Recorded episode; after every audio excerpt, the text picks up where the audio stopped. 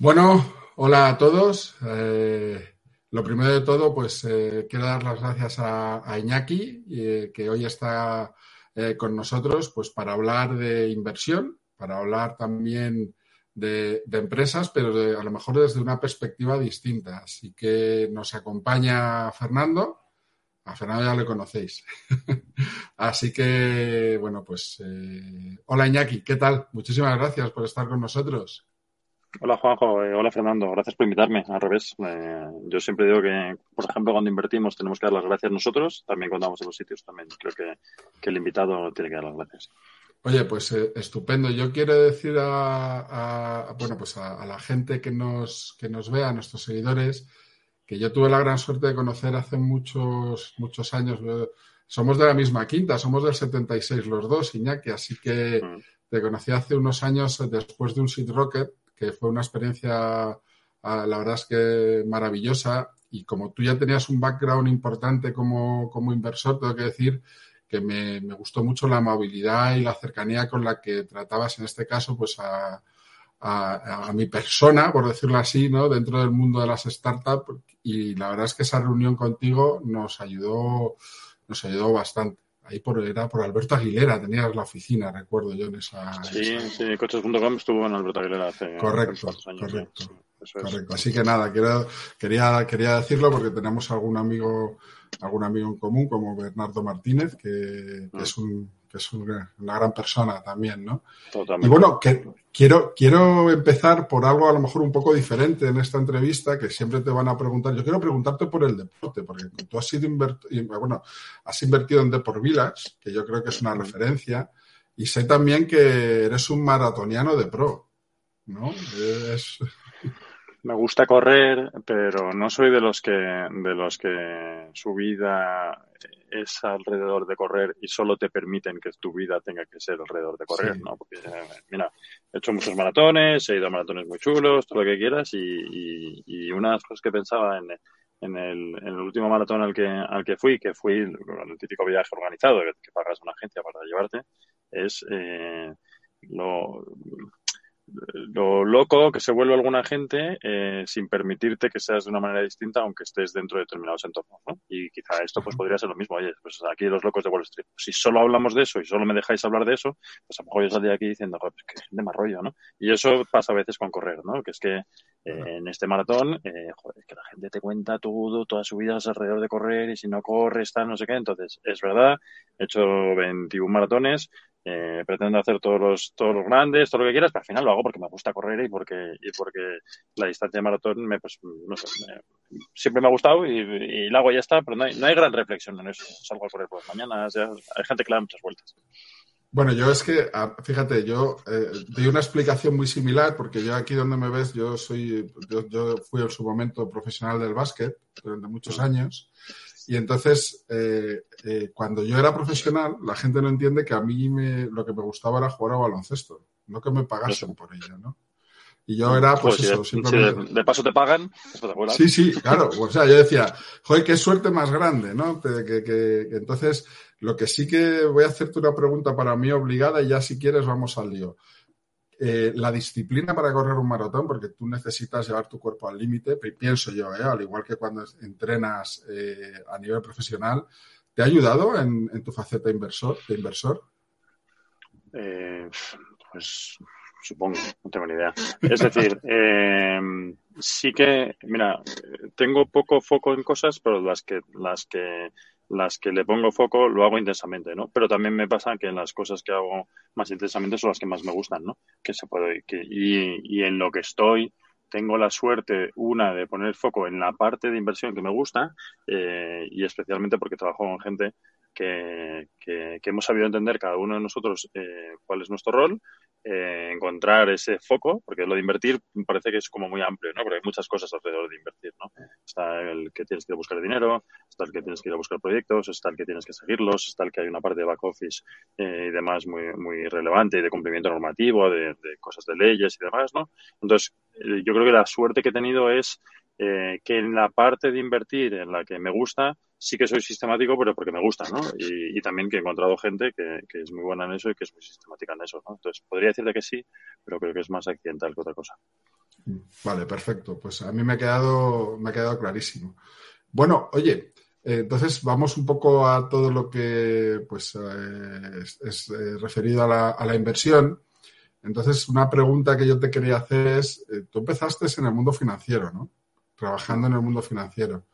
¿Qué, qué experiencia te llevaste de esos, de, ese, de esos momentos, de ese tiempo? ¿Puedes recordar el, Perdona, he leído Renta 4, Mafre, sí, etcétera. Sí, eso es. Sí, y, y, por el entorno de mi padre, yo creo que probablemente todo empiece porque, porque me dejaron mis, mis abuelos me dejaron un, unas acciones, ¿no? Unas BBVA y unas telefónicas y tal. Y cuando cumplías X años, te las daban, ¿no? Y entonces primero te, te sentías el, el, el, rey del mambo, ¿no? Porque te habían dado X pesetas eh, y decías, guau, no sé qué. Y, entonces, y, y, también veías que, oye, pues que ese dinero desde que ellos te lo habían dejado, pues había crecido, ¿no? Tiempos aquellos en los que determinados valores de la bolsa española solo crecían, ¿no? Que ahora, que ahora, que ahora bueno, pues a lo mejor compras que a lo mejor eh, la mayoría del IBEX 35 lleva unos años regulares en los que no es, no es aquella eh, tendencia alcista que tuvimos durante muchos años. Entonces, como consecuencia de eso y como consecuencia de que, de que pues yo me ganaba mis pinitos eh, haciendo, eh, haciendo fotos, eh, pues yo iba invirtiendo en cosas de bolsa, ¿no? Entonces, lo de empezar trabajando en esto me salió como muy natural eh, lo de Mafre era el entorno de, del entorno de mi padre, porque mi padre estado siempre metido en el tema, en el tema seguros. Entonces las dos cosas eh, sí que me tuvieron cerca de, cerca del mundo, del mundo financiero, en, a veces en cosas tan difíciles como, como invertir en, en, en, en derivados. Eh, pero mi mayor conclusión es lo difícil que es, ¿eh? eh y que, y que todos nos pensamos que somos muy reyes del mambo, la realidad es que eh, ganar dinero sistemáticamente eh, gana muy, muy, muy poca gente y yo no, yo no era de esos, ¿no? Pues, pues fíjate, ahora que, que lo dices, porque eh, el, cuando hablas de derivados, eh, eh, principalmente hablas de, de, opciones o también eran futuros. Eran futuros, eh, eran futuros y principalmente Eurostox y, y, bono alemán, el famoso Bund. Bueno, mm. bueno, bueno oye, qué valor, ¿eh? Madre mía, mm. además en una época en la que no estaba pero no sé si es valor o, o inconsciencia, ¿eh? yo creo que es más bien lo segundo. O sea, sí. Que, sí. Pero era una época en la que a lo mejor no estaba tan desarrollado en ese concepto en España, ¿no? Porque sí que estamos hablando ya de hace, de hace, de hace tiempo. No, pero, joder, qué tiempos aquellos, ¿no? Y, y, yo era de los que pensaba, por ejemplo, que el análisis técnico pues tenía su gracia, no sé qué, una, una, herramienta que no sé si seguirá existiendo, Visual Chart, eh, en la que decías, no, es que con esto me forro, ¿no? Porque soy muy inteligente. Y la realidad es que luego el señor mercado te pone en su sitio. Y sí. inteligentes supongo que hay, pero yo no. Bueno, a, al final ahora se usa mucho TradingView. Aquí tenemos en los locos, tenemos a, a mucho purista ¿no? Pero, por ejemplo, Fernando y yo venimos del day trading. De, de, de, y, y, entonces eh, sí que es verdad que, que, bueno, Fernando, corrígeme, pero por ejemplo los, los perfiles de volumen para nosotros sí que nos ayudan las entradas, ¿no? Entonces hemos ido sí. una evolución.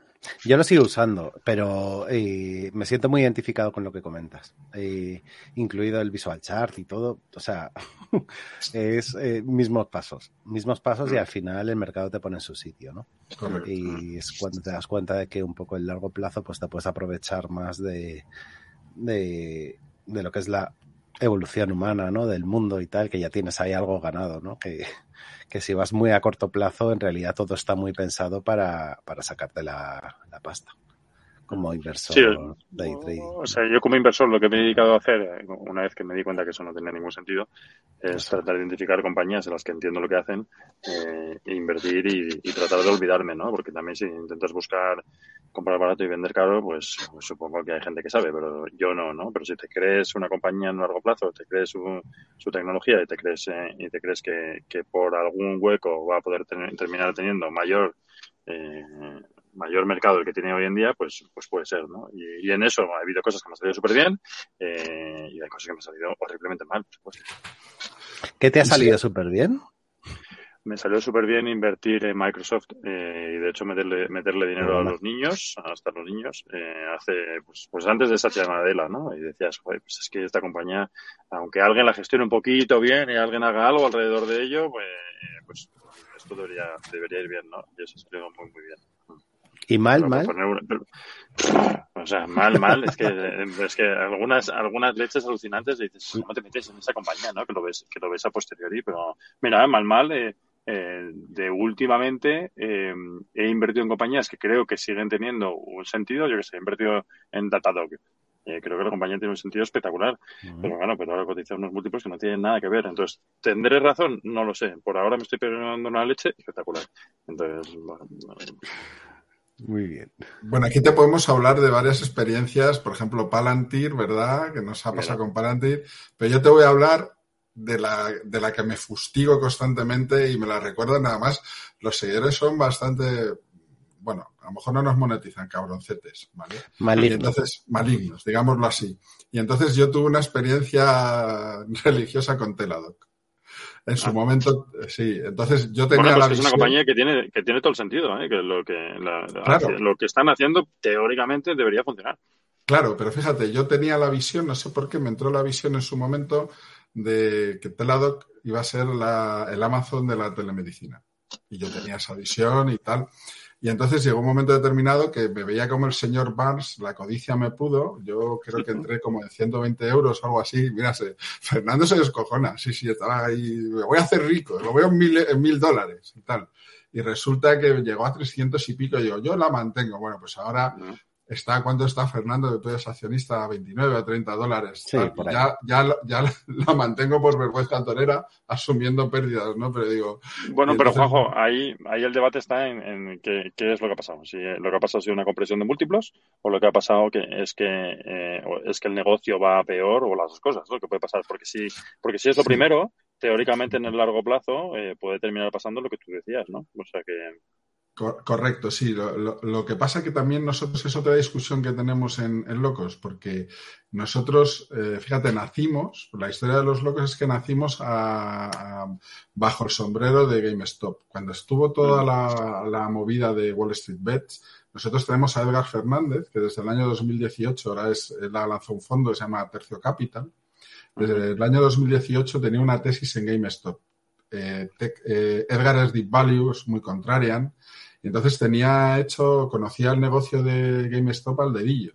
Claro, la gente decía que solo las tiendas, pero estaban los collectibles, estaban otra serie de cosas que nos hizo, no- nos enamoró la tesis. Y entonces, claro, cuando, cuando surgió lo de Wall Street Bets, nosotros llevábamos GameStop desde 4 dólares, más o menos, la mayoría de nosotros. ¿no?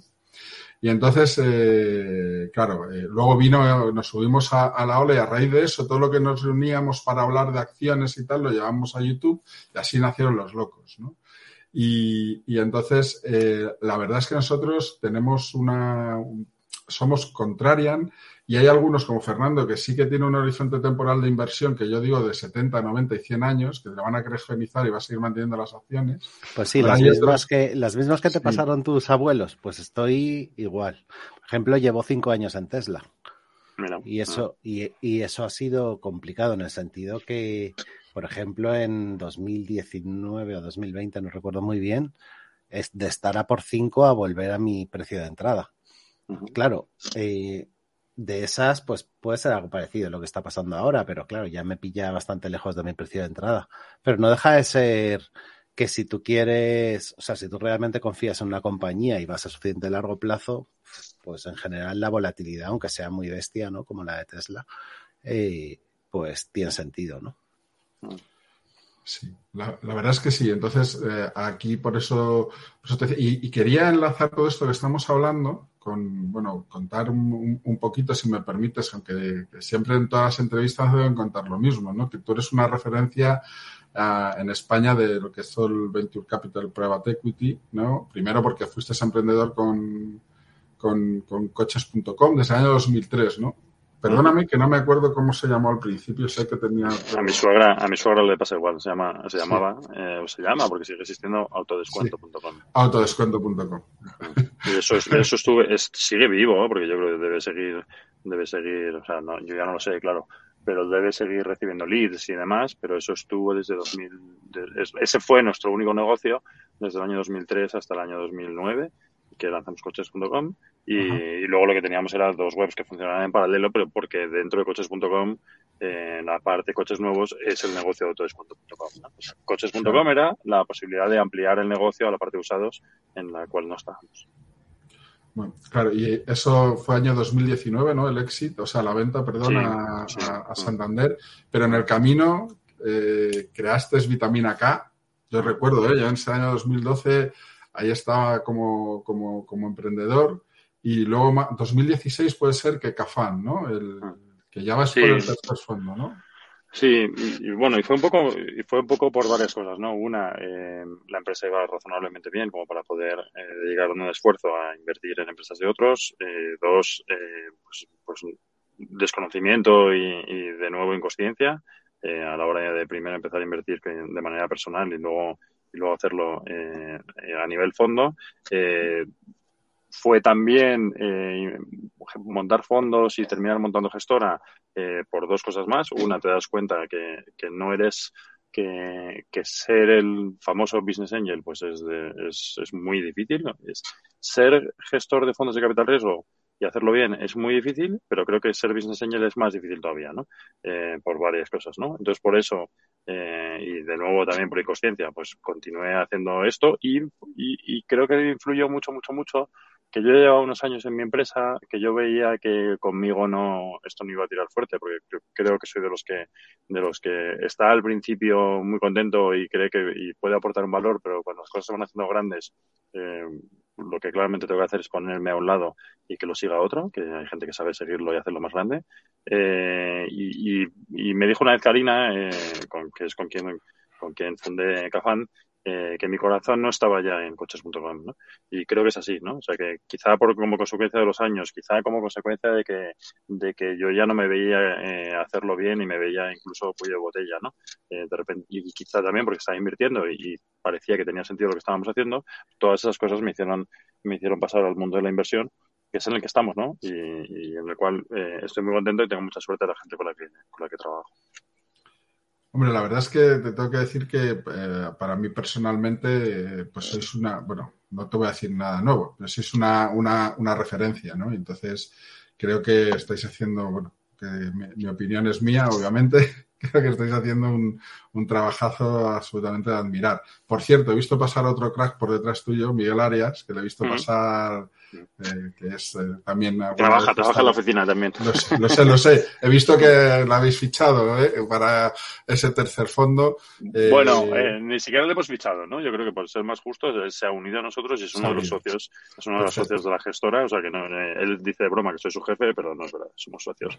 Y él ha invertido un dinero en meterse aquí, o sea, es que es que desde fuera al mundo de los de los eh, de los gestores eh, uno no se da cuenta de que, que, los números que tienen son son difíciles no si tú, y, antes me, decía, me decías de, hablar de cosas y te, y te, y te dije que había cosas, os dije que había cosas que no diría, ¿no? Pero algunas las puedo decir, ¿no? En 2016 montamos una gestora eh, que para montarla tuvimos que poner entre los tres socios 165.000 euros. Eh, cada uno, y nos pusimos a levantar un fondo de 50 millones. Eh, cada uno de nosotros poníamos 500.000 netos en el fondo. Eh, es verdad que no se ponen del tirón del día uno, sino que se van desembolsando según se van haciendo las inversiones. Y cada uno de nosotros teníamos un salario de 100.000 euros brutos y exclusividad. Eh, bueno, los números no salen muy bien, ¿no? En casa, en casa nos, el día que lo comenté me, me deben decir, eh, repítemelo otra vez, porque esto, si tú haces 100.000 brutos y tienes que poner 500.000 netos más la parte proporcional de 165.000 entre 3, eh, pues te tiene que salir bien, ¿no? Y además te tiene que salir bien en el largo plazo, porque los números de un fondo como, como, como los fondos de capital riesgo son fantásticos en el caso de que, de que de que lo hagas muy bien, pero si no, no, no salen los números, ¿no? Porque volviendo a los números, eh, hay un periodo, hay, hay un periodo de inversión en el que tienes una comisión de gestión y hay un periodo de, de desinversión en el que ya no estás invirtiendo en nuevas compañías y demás, eh, en el que la, esa comisión de, de, inversión baja drásticamente. Eh, los números al final son que de un fondo de 50 millones, eh, de hecho nosotros lo tenemos así por pacto socios, no puedes cobrar más de un 16% en toda la vida del fondo. ¿vale? Y la vida del fondo son al menos 10 años. Eso significa que hay una comisión de gestión máxima del 1,6% de esos 50 millones durante, durante todos esos años. ¿no? Y dices, ¿y cuánta de gente tengo que, que contratar para esto? ¿Qué nivel de cumplimiento normativo tengo que hacer? ¿Cuántas empresas externas tengo que hacer? Te pones a echar números y dices, con 800.000 euros de ingresos promedio durante todos esos años, los números no salen. Eh, y entonces, ¿qué te queda? Pues hacerlo bien, pero en el muy largo plazo, en el cual pues ganar mucho dinero, ¿no? Para los que no estén, para los que no estén cercanos a este mundo, hay una cosa que se llama carry interest, que básicamente es que el 20% del retorno generado a los inversores eh, se lo lleva a los gestores, a partir de que ganes dinero, por supuesto. Eh, y, y, claro, si te haces un fondo que, que, que yo que sé, multiplicas por 5, por decir una cantidad, joder, pues te llevas mucho dinero, ¿no? Porque de ese exceso, en mi caso, de 200 millones, pues te llevas 40 millones a repartir entre los socios, ¿no? Pero, pero eso lo haces de, después de muchos años y después de haber tenido esos números que, que, que, he comentado antes, que oye, que el salario es un salario, eh, desde luego, relevante para la calle, pero que te, pero para el cual es necesario que inviertas determinadas cantidades eh, y esperes muchos años, ¿no? Entonces, lo que quiero decir es, eh, y luego se da que visto desde fuera es un trabajo bastante fácil, pero la realidad es que hacerlo muy muy bien, o sea, y hacerlo muy muy bien es estar por estar por encima de tres veces, ¿no? De, de rentabilidad para el fondo, ¿no? Todo lo que sea por debajo pues no va a ningún lado y, en casa me seguirían diciendo, ah, pues para esto te has metido, te has metido en esto, ¿no? Y no, no tiene sentido, ¿no? Entonces, lo que quiero decir es eh, hacerlo muy muy bien lo hace muy muy poca gente, pero el que lo hace muy muy bien gana muchísimo dinero, ¿no? Como, como en todo, los, los, paretos aquí también funcionan. Entonces, al final lo que quiero decir es, es, eh, es una apuesta distinta, es una apuesta a largo plazo, es una apuesta que a veces se, se percibe como muy, eh, como muy obvia y muy fácil, pero la realidad es que es, que es bastante difícil. Imagino, ¿no? Porque aparte de eso, mira, hay una cosa que nosotros que nos enfocamos mucho en la educación financiera. Uh -huh. eh, eh, a la hora de, de, de, de invertir, por ejemplo, eh, nos fijamos mucho en cómo analiza empresas Edgar. ¿vale? Edgar es, como te he dicho, el gestor de, Tercio Capital, asesor, perdón, de Tercio Capital. Eh, y entonces él eh, establece unos márgenes de seguridad grandísimos que, que, prácticamente no establece nadie en la industria para poder estar seguro a la hora de entrar a una empresa. Entonces mi pregunta es, a la hora de hacer vosotros el análisis de compañías, porque imagino que que eh, por lo que yo he, he leído eh, eh, en un primer momento, ¿no? La idea es invertir en, en empresas en fase SIT y eh, Serie A, etcétera, etcétera. Pero ahora, con, eh, por decirlo así, con el último fondo ya estáis en, invirtiendo, ¿no? En empresas con gran crecimiento también, ¿no?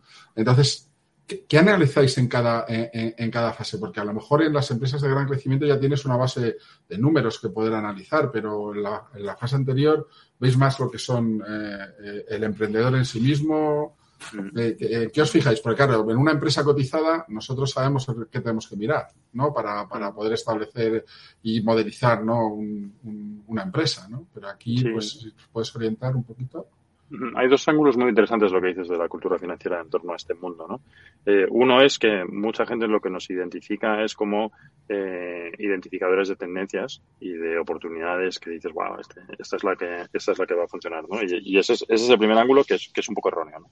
Eh, y, que el, primero me lleva al segundo que, que, os digo, ¿no? ¿Y por qué digo que es un poco erróneo?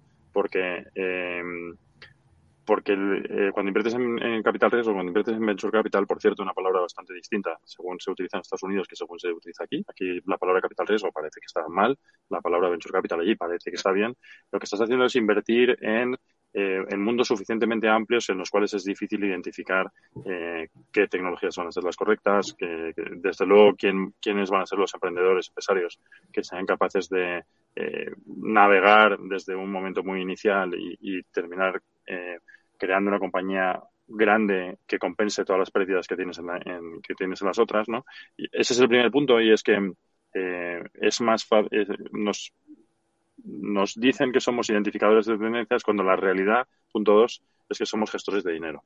¿Y por qué creo que somos gestores de dinero? Porque la clave nuestra no es en, aquellas que invertimos, sino si somos capaces de poner dinero bueno a trabajar sobre las buenas y no ponemos dinero bueno a trabajar a no trabajar sobre las malas, ¿no? Eh, porque los fondos de, este tipo, los que, los que invierten muy en fases iniciales, eh, tienen una mortalidad muy grande las compañías a las que invierten, eh, pero aquellas que van bien pueden ser muy rentables para todo el portfolio si eres capaz de invertir el dinero fuerte eh, en esas fases eh, posteriores que son las que eh, a una menor, a una, no, es una mayor certeza, pero desde luego tienes alguna cosa en la que en la que basarte, porque al principio que invertimos, pues señores y señoras con el pelo largo y un ordenador, pero no pero no pero no tenemos cosas que dices, joder, ¿qué, análisis haces, no? ¿Qué análisis haces al principio? Oye, eh, tecnología que pueda que pueda ser un poco defensible, equipo que, que pienses que, puede hacer esto o que le veas con capacidad de ir evolucionando según, según vaya creciendo, eh, mercados suficientemente, suficientemente grandes, suficientemente creados, ¿no? Nosotros siempre preguntamos why you, why now. Why you es fácil. Oye, pues somos Juanjo, Fernando y Iñaki hemos, tenemos este, este, esta experiencia profesional y según eso, pues tal, pues cada uno nos complementamos, tal. El why now no es muy, no es muy obvio. Eh, antes hablabas, Fernando, de Tesla todo el mundo sabe que los coches autónomos van a terminar funcionando, pero hoy hay que poner dinero en coches autónomos, porque hoy en la compañía que montamos los tres vamos eh, pensamos que merece la pena apostar ese dinero, ¿no? Ese why now muchas veces no es fácil y porque a veces las compañías pecan de innovadoras. O pecan de innovadoras o, no pecan de innovadoras, pero el, el mercado no está suficientemente creado, ¿no? Entonces lo que quiero decir es que la clave está en eh, entrar suficientemente pronto, coger un, porcentaje que sea suficientemente relevante para que cuando con el dinero adicional eh, que lo puedas intentar mantener todo lo posible, que eso sea eh, que eso sea eh, sensiblemente rentable para el fondo.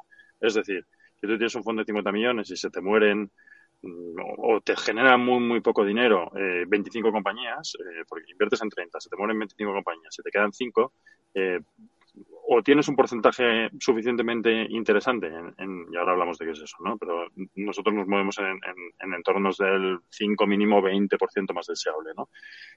O, las vendes por billones y billones y billones, o nunca serás capaz de compensar la, mortalidad. Entonces, ¿cuál es la clave? Que seas capaz de poner más dinero a trabajar para mantener o incluso robustecer esos porcentajes para que en el momento de la venta eso le genere un retorno a la totalidad del fondo, ¿no? Entonces, lo que quiero decir es que la 1 te lleva a la 2, pero al principio todo el mundo piensa que somos identificadores de oportunidades, pero somos más gestores de dinero intentando eh, poner ese dinero para ese momento, para ese momento final y con, y con un, y con periodos intermedios en los que no sabes cómo te van las cosas, ¿no? Tú cuando, ¿qué te pasa cuando estás, cuando estás empezando a invertir?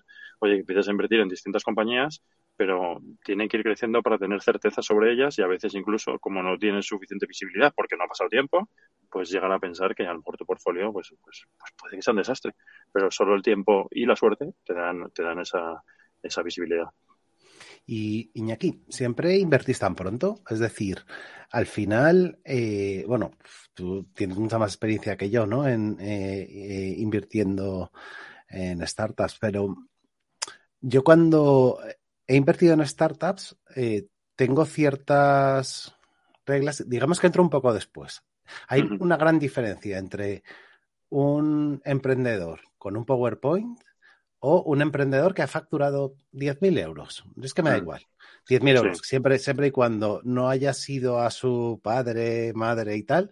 En el momento en que tiene, yo por ejemplo, eh, no invierto en nada que no haya facturado 10.000 euros y tenga cinco clientes distintos. Y ya está. Es un, es un tema súper tonto y es muy fácil. Quiero decir, si el negocio es bueno, me lo está validando y me está poniendo ahí un, una, no certeza, evidentemente, ¿no? Pero al menos eh, el emprendedor sabe alinear las piezas para, para, para aportar valor y obtener dinero por ello, que muchos emprendedores te habrás encontrado que eh, tienen una idea magnífica y le dices, ¿cómo ganas dinero?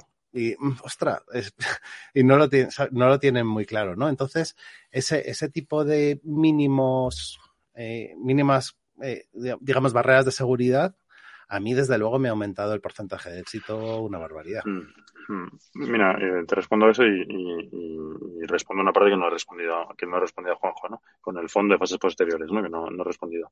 Eh, al final, nosotros ahora mismo tenemos tres fondos distintos, tres tipos de fondos distintos, ¿no? Tenemos un fondo que invierte muy en fases iniciales, tenemos otro fondo que es del que hablaba Juanjo, que invierte en fases posteriores, cuando la empresa está más consolidada, cuando hay muchos números, cuando ya hay activos, cuando ya hay cuando ya hay cosas, ¿no?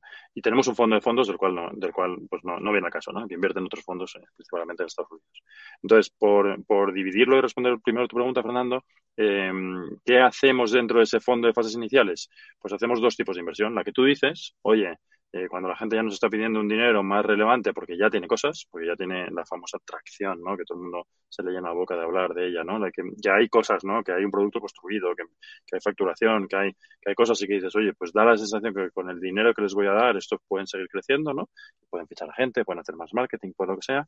Pero también es verdad que tenemos una pequeña estrategia en ese mismo fondo de poner tickets iniciales a gente que está muy, muy, muy empezando, ¿no? Eh, y lo hacemos por muchos motivos, ¿no? lo hacemos, eh, primer motivo, eh, primer motivo porque incluso siendo el emprendedor, eh, incluso siendo el, mercado incorrecto, el emprendedor muchas veces merece la pena que te cojas ese, que te cojas ese sitio antes para apostar, para apostar por él, ¿no? Entonces, eh, hemos dedicado como unos 20 tickets de 100.000 euros en invertir en compañías que no tenían nada.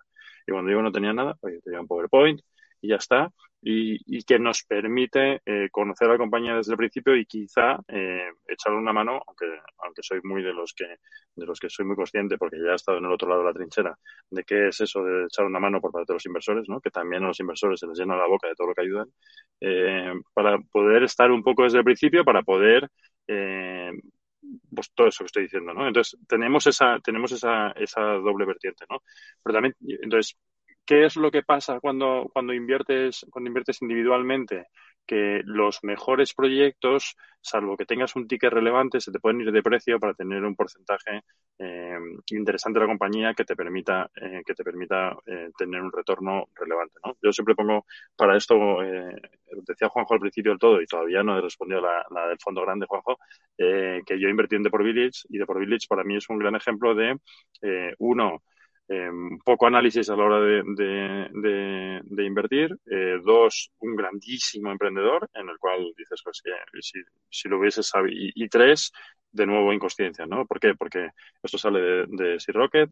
Eh, yo me encontraba con que acababa de vender una empresa de un pequeño ticket y que tenía por ahí 15, 20 mil euros. Eh, nadie me iba a invertir en una compañía como The Village porque, joder, no tenía mucho sentido, ¿no? Porque era ya los momentos que estaba empezando Amazon en España eh, y lo que hacía lo que hacía Xavi nada más era una pequeña web de triatlón en la cual vendía productos. Decías, pues no, no es innovador. Dentro de eso que acabo de decir, mercado creado, emprendedores que parecían buenos, pero desde luego una competencia feroz en, un mundo en el que los Amazon de turno pues se podían matar a todo el mundo, ¿no? Y digo Amazon, pero es que había ya webs muy grandes internacionales, ¿no? Eh, yo no iba a invertir en todo esto, pero oía, eh, oía a Carlos Blanco que dijo, ah, pues yo voy a invertir en The Village. Y, mira, le dije, mira así, le dije, ¿por qué? Y me dice, el tío es muy majo, sabe muchísimo de SEM y es buena persona. Y dije, ah, pues yo también, ya está. Entonces, ¿por qué digo eso y por qué voy a lo, que acabas de decir, Fernando? Porque yo invertí 15.000 euros en una valoración de 640.000 euros. Eso, eso me dio un dos y pico por ciento, porque la ronda era muy pequeñita. Eso, en aquellas épocas, eso pasaba. Ahora, los grandes emprendedores, si te vienen a levantar dinero, no te lo levantan a, a 640.000 y con 15.000 eh, si te viene alguien a una valoración de 3 millones, que te las encuentras, eh, tu, tu porcentaje es como muy pequeño y puede no compensar las otras muertes. Entonces, estoy muy de acuerdo con lo que dices, Fernando, que las que te salen bien son un, un gran, son un gran eh, outlier dentro de eh, todas las demás, pero de nuevo yo creo que yo tuve la suerte de invertir en algunas de ellas muy pronto, por lo que me permitió que las buenas, buenas, y de por es un gran ejemplo, me compensase las pérdidas de otras también porque invertí muy pronto. entonces, eso ahora, y antes os decía, yo evolucioné de, pasar de Business Angel a fondo, eso es uno de los motivos. Yo no, yo no tendría el dinero que, tiene, que tiene un fondo para mantener nuestra participación y demás, eh, y entonces por eso me pasa eso. Entonces, estoy totalmente de acuerdo con lo que dices, Fernando, pero creo, creo que hay una eh, mayor dispersión de las buenas y de las malas, con lo que necesitas un mayor retorno en las buenas para compensar las malas una vez que consigues un porcentaje pequeño. ¿no? Y Juanjo, vuelvo a ti, perdona, que hace un rato me has dicho, ¿y tenéis un fondo de fases posteriores? Y digo, pues sí, tenemos un fondo de fases posteriores. ¿Por qué tenemos un fondo de fases posteriores? Pues mira, porque igual que en su momento tenía sentido empezar a invertir en empresas que estaban naciendo, porque desde aquí se podían montar compañías relevantes a nivel internacional, como ha pasado y como era muy obvio, ¿no? Oye, los españoles son muy buenos en muchas cosas y parecía que en el mundo de la tecnología pues todavía queda trabajo por hacer, ¿no? Y, entonces muchos de, muchos eh, muchos fondos hemos hemos creado fondos para esas para esas fases iniciales y hemos y hemos, nos hemos dedicado a, invertir en esas fases iniciales, pero cuando ya las compañías eh, llegaban a ese momento posterior en el cual necesitan más dinero para consolidar su negocio, para abrir nuevos mercados, para y con un grado de y con un grado de riesgo individual por proyecto muchísimo menor, por supuesto una rentabilidad también menor pero también una mortalidad muchísimo menor, pues ¿quién, ¿quién se está llevando a las mejores operaciones? Los fondos internacionales, que están por aquí muy contentos.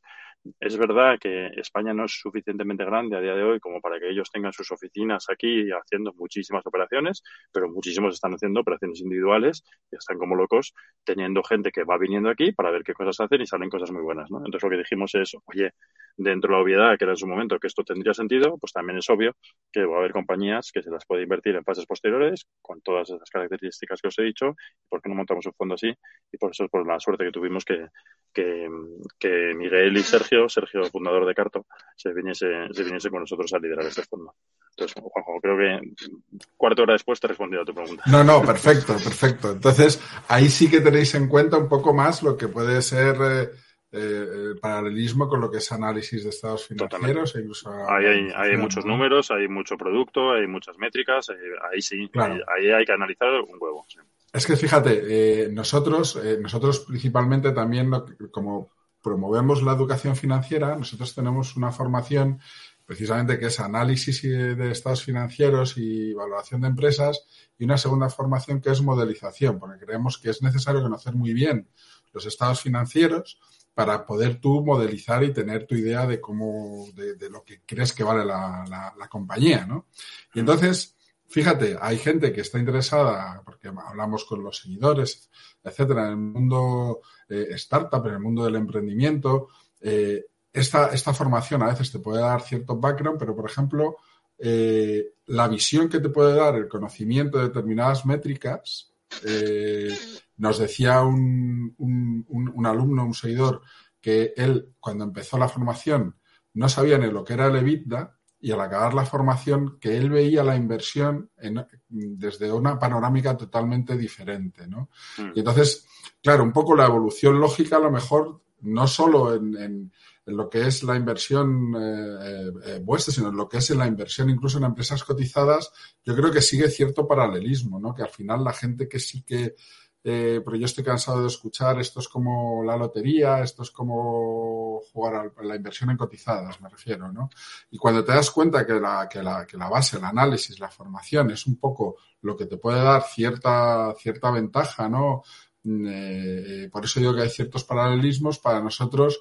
Bueno, pues ya puedes hablar de inversión, ¿no? Pues con, con, con ciertos, eh, con ciertos pilares, ¿no? Y entonces, eh, yo recuerdo ya para acabar y lo enlazo con la anterior, que seguro que les conoces, yo estuve con, los, con uno de los hermanos Caviedes, eh, también hablando en su momento, y me decía eh, que del business plan a él le interesaba la página donde cómo una monedita entraba en una máquina y cómo salían dos, y que eso era básicamente su primer input ¿no? para, para, para poder interesarse por una, por una compañía. Y lo enlazo con lo que decía Fernando, que hay muchos emprendedores que no saben cuál es su modelo de monetización.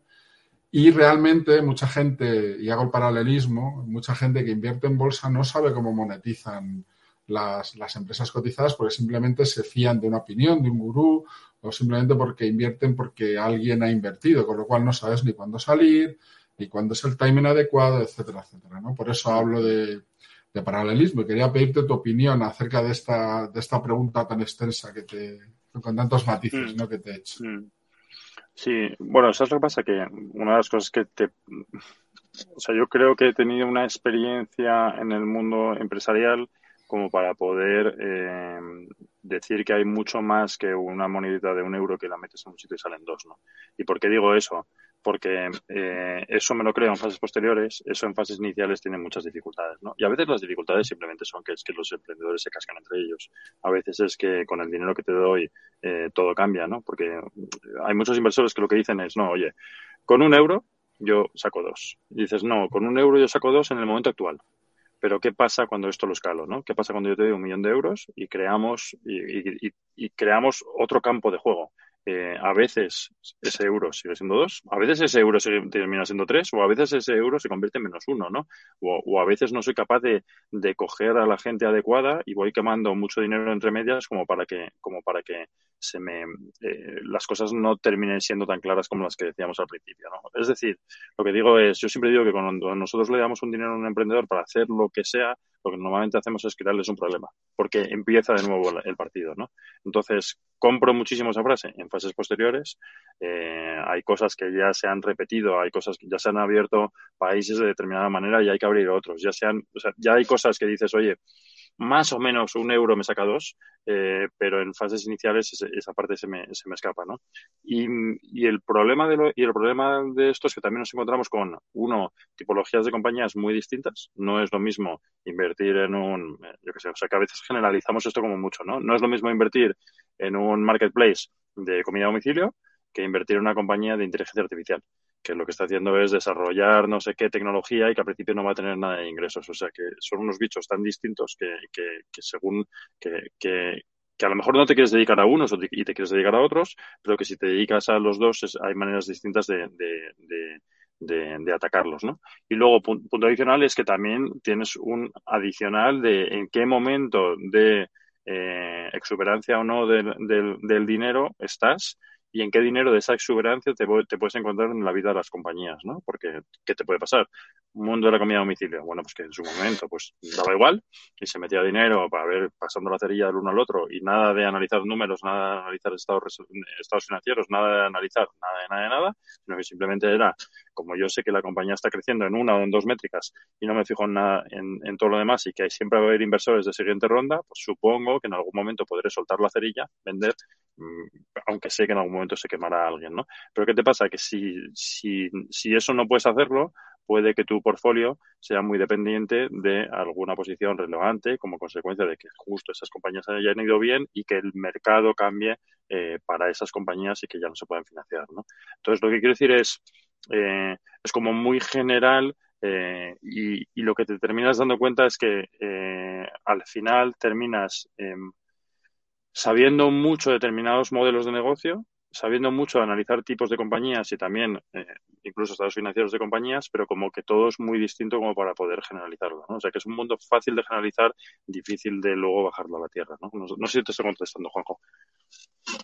Sí, sí, me, has contestado porque podemos hablar un poco haciendo el paralelismo que si tú quieres invertir en una compañía de, por ejemplo, en una minera junior, no es lo mismo que tú quieras invertir en Microsoft. O sea, sí, sí, lo he entendido. Y su manera de gestionarlo por parte de los emprendedores, ¿no? Hay emprendedores que lo que te dicen es, oye, el dinero que me das es para llevar a la compañía a rentabilidad y luego ya veré si levanto más dinero. O hay otros que lo que te dicen es, no, el dinero que me das ya me buscaré otro inversor y ya me... O incluso puede variar, ¿no? Eh, yo qué sé, yo pongo como grandísimo ejemplo siempre a los amigos de Factorial, ¿no? Eh, ellos cada vez que nos han pedido dinero ha sido para llevar la compañía a rentabilidad y luego hacerla crecer más, pero siempre tenían el plan B, ¿no? Hay otros que no tienen plan B, ¿no? Y esos emprendedores también evolucionan en, durante los años, ¿no? De repente ves a alguno que empieza muy loco y luego termina siendo más gestor, o que empieza más gestor y termina siendo muy loco porque ve una oportunidad. Es, es decir, que el portfolio es demasiado, eh, demasiado horizontal y demasiado variable como para que podamos sacar unas conclusiones tan, tan, tan claras de meter un euro y saco dos. Que, que, que esa Entiendo. es una teoría que me encanta, pero que, pero que a veces la realidad se, se, vuelve, se vuelve tozuda. Bueno, quería decir que no, no, lo hemos dicho, has hablado de Factorial, pero bueno, estáis en empresas como Mailtrack, Exótica y Urbanitae, o sea que son, son son referencias, habéis hecho, eh, me lo apuntado para que no se me olvide, ¿eh?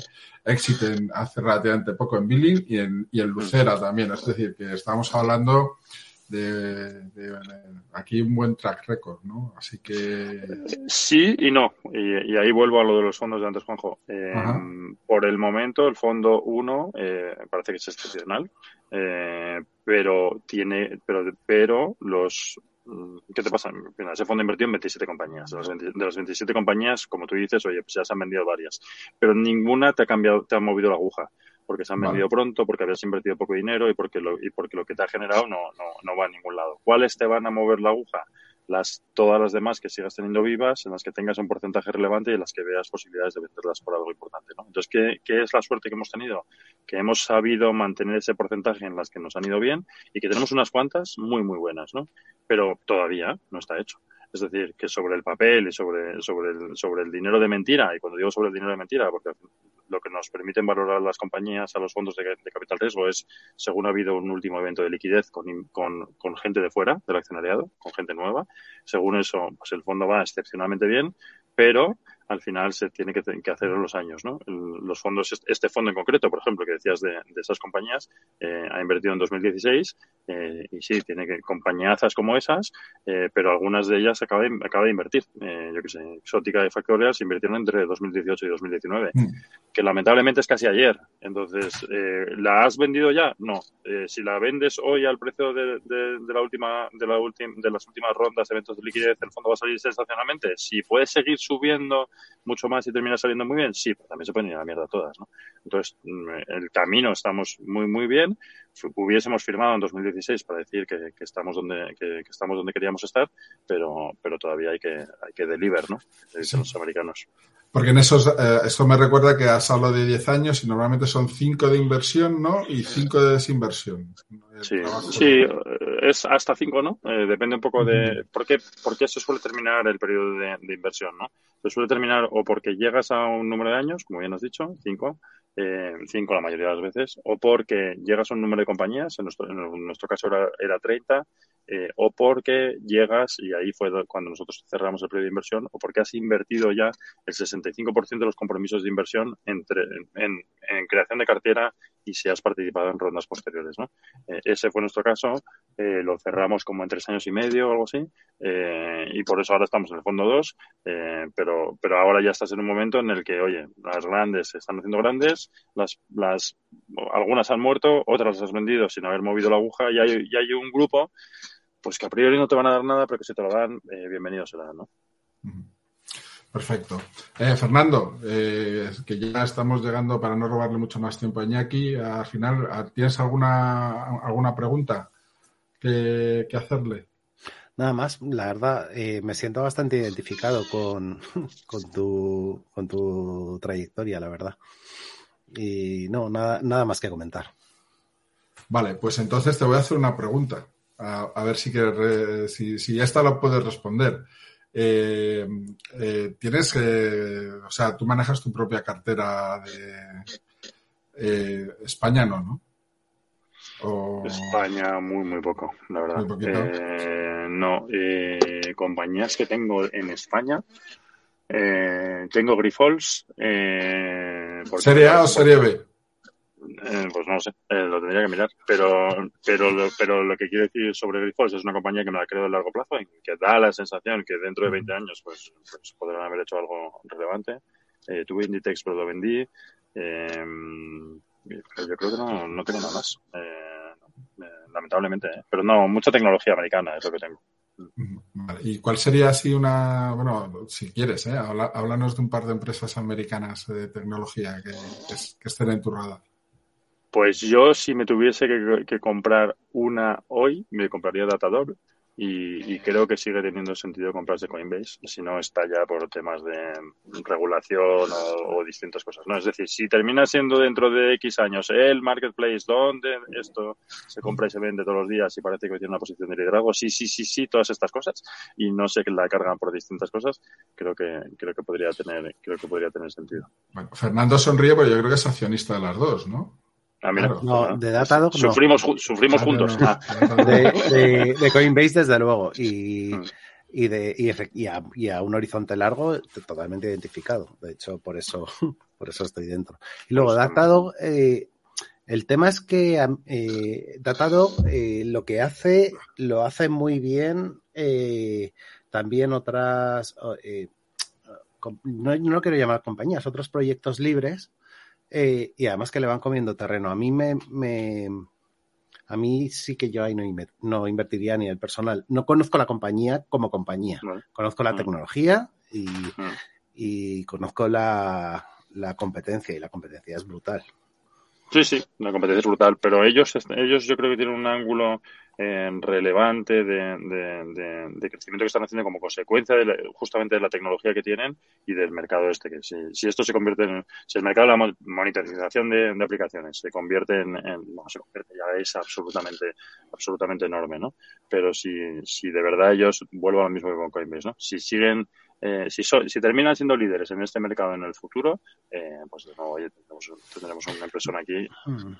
Líderes en, en, la parte de eh, servicios a empresas o, digamos, soporte prof, profesional, sí lo veo, por supuesto. De hecho, no sé, ya, ya lo son, me imagino, ¿no? Pero comerse a Prometheus, por ejemplo, no lo veo fácil, porque es que mm. casi viene de serie en cualquier Claro, pero ahí, ahí, Fernando, lo que estamos es eh, cómo de, o sea, qué opcionalidad tienes en que determinadas compañías tengan un puesto de liderazgo, o, o me da igual, ¿eh? igual, con, igual les vale ser el segundo o tercero en un mercado que va a ser absolutamente bestial en el futuro. Sí, sí, estoy de acuerdo. si si es, no mira, te, te, voy a hacer un paralelismo. Es como hace, eh, hace que serían aproximadamente unos 20, 20 y algo años, eh, cuando había eh, servidores web eh, de pago. Estaba, eh, de hecho, uno se llamaba, eh, ah, no me acuerdo, bueno, da igual, estaba uno de, da igual. Pero vamos, que em, habiendo servidores web libres, que ya estaba ahí Apache, em, un poco más adelante nació en Jeans, nació la HTTPD y tal. Bueno, em, hostia, meterse ahí, no sé, a mí, yo no, yo, ves, no, no, no lo vería a largo plazo, lo de datado. Ahora mismo es que hay muchas grandes compañías que lo tienen contratado y más que va a haber. Y aparte que sí que aporta más valor por encima, bastante más valor por encima de propicios y simplifica mucho la administración. O sea, a nivel de tecnología me parece alucinante. A nivel de largo plazo no lo veo yo tan claro, ¿vale? Y luego, evidentemente, Coinbase, brutal. No, reire, nos reiremos sobre... la, la, las posibilidades, digo. Nos reiremos o, o, o, sea, yo fíjate que estas son compañías que a alguna de ellas le meto unos euros a mis a mis hijos para ver si son las eh, el tipo de acciones que yo recibí cuando tenía 18 años y claro. si les sirve para algo. O sea, que, y esas son dos. Eh, yo soy muy malo invirtiendo, ¿eh? o sea, que lo normal es que todo lo que dije. Y yo, yo. No, es, que, es que Fernando. Y quien, y quien Fernando, miente diga lo contrario. Yo soy un desastre. Sí. Pero Fernando, Fernando es, Fernando es eh, eh, te habla de una parte muy pequeña de su portfolio porque el más del 90 y pico por ciento lo tiene en una cartera permanente. Ah, bueno, o sea, efectivamente. Que, quiero decir, yo o sea, confío, que... como confío muy poco en mí mismo eh, y sí confío en la evolución del mundo, pues me dejo relativamente poco dinero para, para hacer cherry picking, ¿vale? No sé, y lo no que sé, hago... Que, que, así nos equivocamos, ¿no? Sí, lo hacemos. Es que aquí somos fans de Factfulness, entonces hablamos mucho de ese Eso libro. Es y somos fans. Y bueno, ya para terminar, que sé que te tienes que, que, te tienes que ir, solo decirte que los locos estamos muy locos muchas veces, pero es una cura sensata. Y entonces puedes ver a Fernando que, que invierte, yo creo que en máquinas de criogenización para sus inversiones.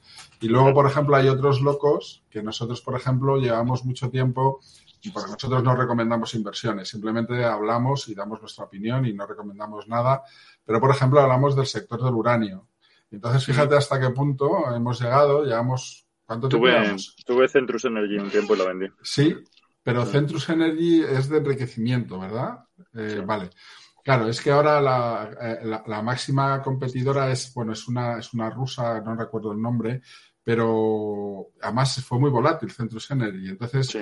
nosotros básicamente, para que te hagas una idea, eh, lo, que, lo que apostamos es a un superciclo, bueno, apostamos, lo que creemos que va a haber es un superciclo del uranio, ¿no?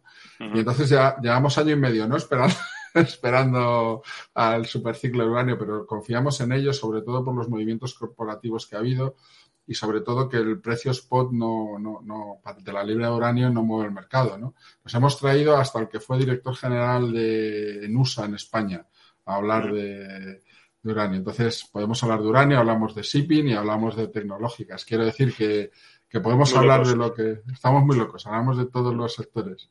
Así que, Iñaki, para mí ha sido un honor y un placer tenerte con nosotros. De verdad, hablar de inversión, de todo tipo de inversión, para nosotros es maravilloso. Eh, emplazarte para que tengas tiempo pues a, otra visita a los locos cuando puedas y nada darte muchas darte muchas decirte que muchísimas gracias y nada más por nuestra parte ha sido un placer. Muy bien, igualmente, muchas gracias. Muy bien. Hasta luego.